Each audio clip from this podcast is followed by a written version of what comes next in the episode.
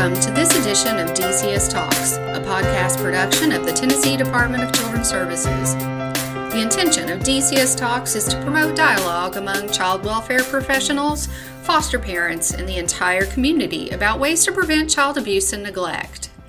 March is National Social Work Month, which is a great time to celebrate the profession and the contributions of the field of social work in child welfare.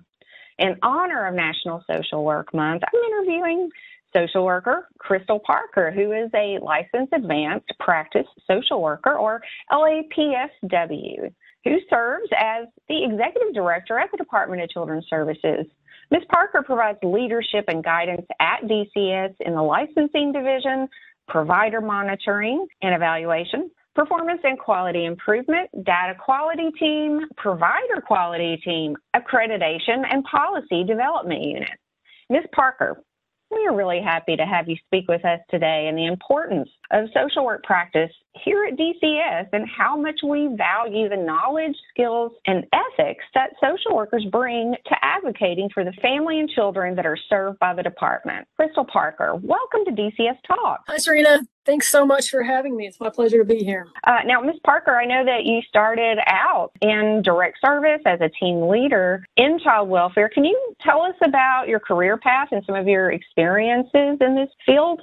Well, Serena, I started out actually in a congregate care facility. Started working at a, what we call one of our level three providers. So, it's a facility that works with our juveniles. And I began my career there as a counselor. I worked there for a little while before coming over to DCS.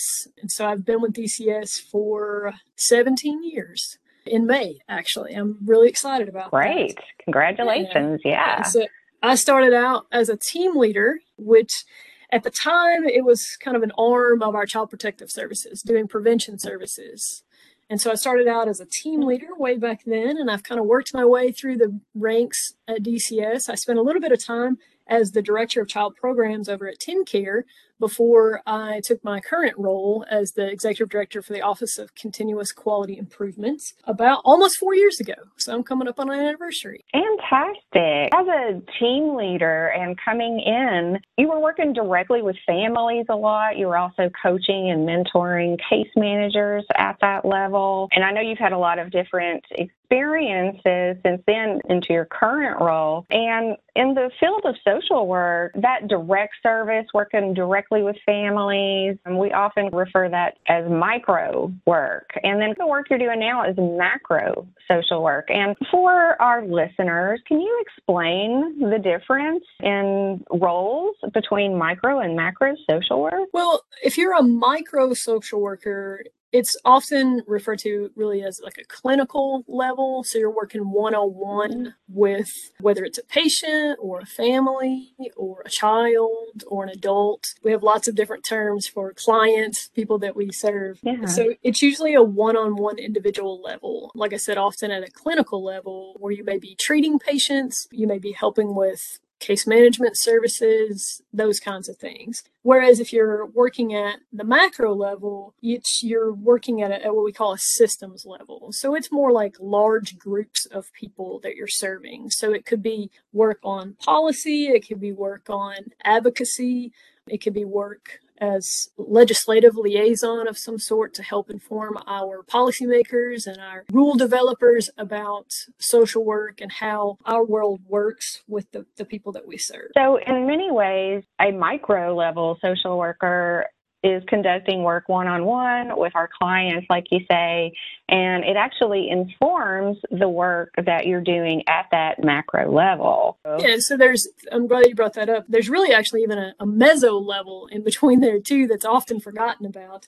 And that's really yeah. more kind of that mid level. So, like a school system where you may be working with a large group of of children and or perhaps even educators but then you're also working one-on-one or like in a workplace where you may be working one-on-one with individual employees but you also could be working on behalf of the, the employee population. So there's there's actually kind of three different levels but you're absolutely right. These three levels work in tandem to inform and educate and assist one another in our daily work. That is really helpful to understand those different levels and maybe you could speak to just a little bit about how being trauma informed is important at that micro, meso, and macro level. Yeah, absolutely. So, one of the things that I always come back to as, as a social worker in my work now is I really think about how what differentiates a social worker from someone who may be working in the helping field, so to speak, is mm-hmm. largely a part to our code of ethics there's several different things in our code of ethics that really drive how we do our work as social workers every day. And so one of the things, for example, is self determination. And that means that whoever we're working with, we need to make sure that as a social worker, that we understand and give credit to that individual's right to choose, whether it's choosing mm-hmm. therapy, mm. choosing not therapy, choosing to act in a certain way, choosing to engage in treatment, choosing to attend a court session or not attend a court session or whatever the case may be. That's right. one of the things that, that we have to respect as social work is self-determination. And we also kind of go back to the clinical perspective and thinking about as a social worker, as you said, to answer your question more directly around being trauma informed, Social workers are educated about human behavior. We learn all about different kinds of mental health diagnosis and all different ways that those diagnoses impact the behavior that people display. And it also impacts the choices that people make. And some of those things may be foreign or, hard for us to understand or comprehend. But when we look at why people are making the choices and making the decisions that they're making or saying the things that may seem illogical on the surface when we really dig down and get to know those people individually and understand their story and what things may have happened to them and how that has impacted their life up to this point and then also impacts the decisions that they're making now. It just helps us understand and be able to walk that path with the person that we're talking with and kind of help understand their story how they got to be to the place that they are now. And then that helps us as social workers understand how we can best shape our behavior and our word choice and our interactions with that person to best be able to connect with that person and help them get to a point that is a successful place for that person. I really appreciate that you say that because at you know when you're working direct service with a client or a family, it's so important to have that policy behind you that's going to allow you to have enough flexibility to provide that self determination practice with a client. So it's aligned with social work ethics, which has truly impacted child welfare from the bottom to the top in so many ways. And I know that you've done that at all levels of your career. At this executive leader level, your work is definitely more macro. Yeah, what are so you talked about it, but how does social work practice inform the work you do at this executive level? Well, there's a few different ways that the social work perspective kind of informs and drives my practice day to day. Some of those kind of come from that code of ethics, and some of that's just from the training as a social worker. One thing that that really drives my practice is, is integrity. It's so important that we follow through with the words that we say, with the actions that we say we're going to do, and that we're transparent in every way that we possibly can be with Department of Children's mm-hmm. Services. Oftentimes, unfortunately, we can't be transparent about everything because there may be an investigation or something like that. But when it comes to work with families and with children, we want to make sure that our actions and our words match up. And another thing from social work that that drives my practice daily is staying within my scope. And so day to day, we're faced at my level with a variety of different obstacles and things that we have to, to look at and respond to and adjust our policies or our practices or form a work group or whatever the case. And so, in doing that, I always try to make sure that I'm staying within my parameters of what I'm educated about, that my specialized, mm-hmm. what I understand, what my expertise is. And if I know that this is getting outside of the lines of what I know, then to pull in another expert whether it's another social worker who has experience in that particular area, or if it's somebody from our child health unit, for example, or our juvenile justice unit, or our education staff. But it's for me, it's very important that we are surrounded at central office with just a variety of super educated and informed practitioners, and we rely on one another to have a holistic view of whatever the problem is that we're trying to address. And so that's one of the things that that I definitely pull from my my social work practice.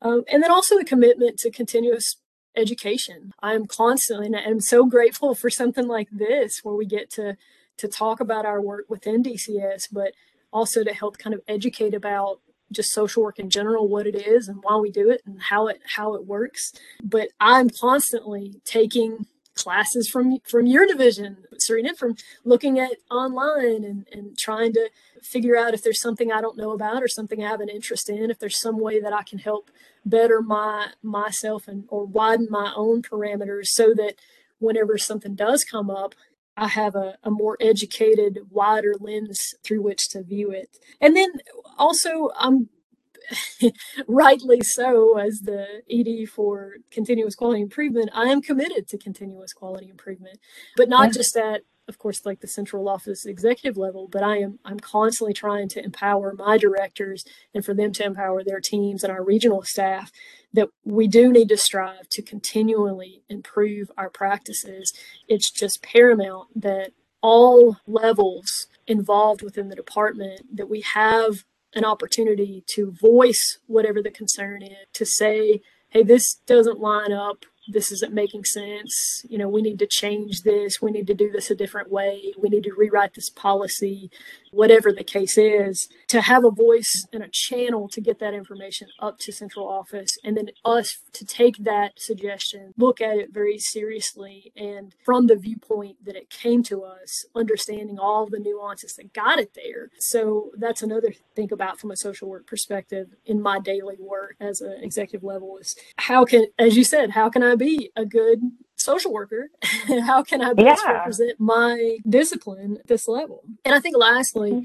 a really important part about being a social worker in central office for DCS is that when I look at a lot of data every day and data when you look at numbers, some of us think that's think that that looking at numbers is incredibly thrilling and exciting, and some of us look at numbers and think, "Oh, dread! This is something to help me sleep at night." But at this level, when we're looking at numbers, we have to be very mindful every day that every number represents a child, a family, an employee, a story and many mm-hmm. times those numbers represent some kind of adversity for whoever the person is.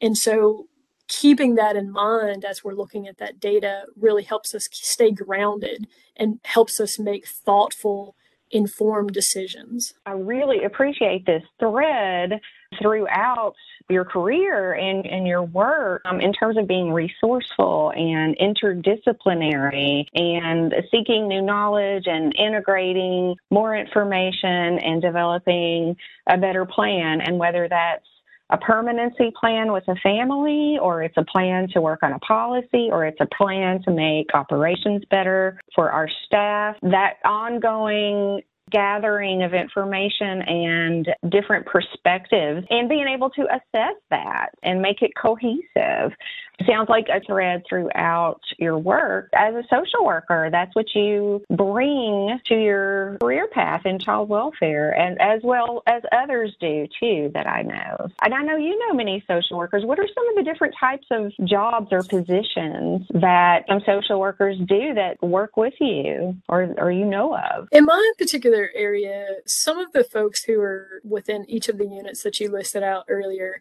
they are social workers and they're doing work that's I guess kind of non-traditional social work mm-hmm. and I'm so grateful for that. I'm so grateful to have other social workers at the table. So in the units within continuous quality improvement, for example, we have due process and we have social workers there and those individuals are looking at the rights of someone whenever they have been substantiated for child abuse or neglect by our special investigations unit and mm-hmm. so looking at the rules and looking at the case and being able to line those things up to see if in fact we on a second look from the department agree that there was an infraction there. Very objectively that's something they, they bring to that particular role which is again a very non-traditional role for a social worker.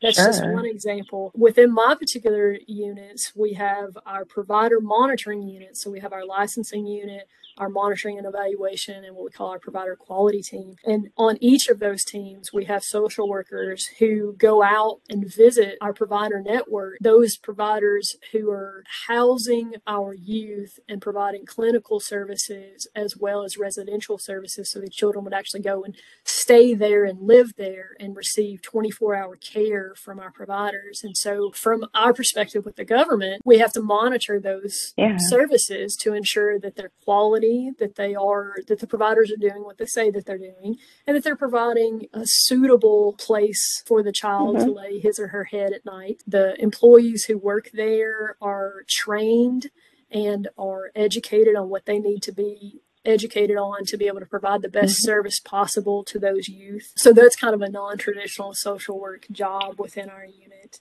Within our continuous quality improvement realm, we also have our data quality team. And so, in our data quality team, we also have social workers who are in those numbers, as I stated earlier, where we're looking at whether it's the number of youth and families on an employee's caseload, or if it's looking at the number of placements that a child may have had over a period of time, or if it's no, looking at the number of foster homes that we have in a particular geographic area. Mm-hmm. So they look at all of that data and try to overlay that with other resources to ensure that we're doing the best job that we can as civil servants for DCS. And so that's another kind of non-traditional social work role that we we also wow. have our performance and quality improvement unit and those staff have dedicated their employment to the part that I said earlier about making sure that our frontline staff have a voice whenever they have concerns about maybe how we're doing business or if they have uh, suggestions for improvements on ways that we can do things differently to enhance the services that we provide to families and children, or perhaps it's something that could make us more efficient and we can do our work faster, maybe perhaps even with better quality sometimes. And sometimes yeah. they do things like like voice concerns about safety whether it's a, a child's safety or a family's safety or their own safety giving voice to those frontline staff. And so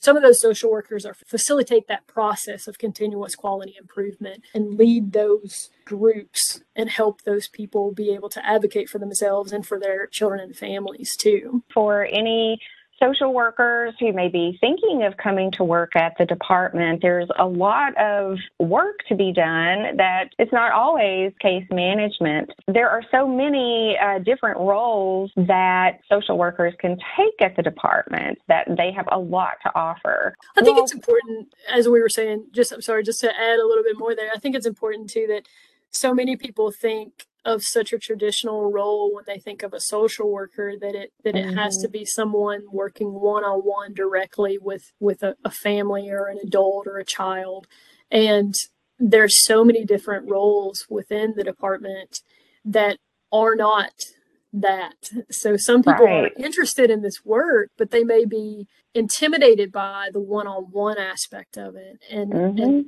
I'm happy to, to say that there's a lot of work for macro social workers at DCS within central office, but also at a regional level too. That mm-hmm. there's a mm-hmm. variety of different things that social workers can do. That's not the the case management series that we're so known for, mm-hmm. which um, here's a good opportunity to plug uh, I'm so grateful for our our frontline family service workers, the, the people who are going out oh, yeah. and continuing to serve the community in, in that traditional role. But but just to add that there's there's so many different roles that aren't that. So if you're interested yeah. in becoming a DCS employee, there's a lot of different options as a social worker. There really are. And back to our frontline folks, we appreciate everything that you do. You are the face of the department in many ways, and you are a true hero to your communities. To all the social workers out there, to all the family service workers out there, we see you, we appreciate you, and everything that you do. Well, Ms. Parker, happy Social Work Month. I'm, I'm so you. glad to, to interview you in this month, and thank you for sharing some information and knowledge about social work and how it plays out in child welfare in Tennessee. Thank you so much. It's been my pleasure. Thank you, listener, for joining us for the DCS Talks March 2022 edition. Please join DCS Talks again to hear other subject matter experts discuss ways to advocate for children and build resilient communities.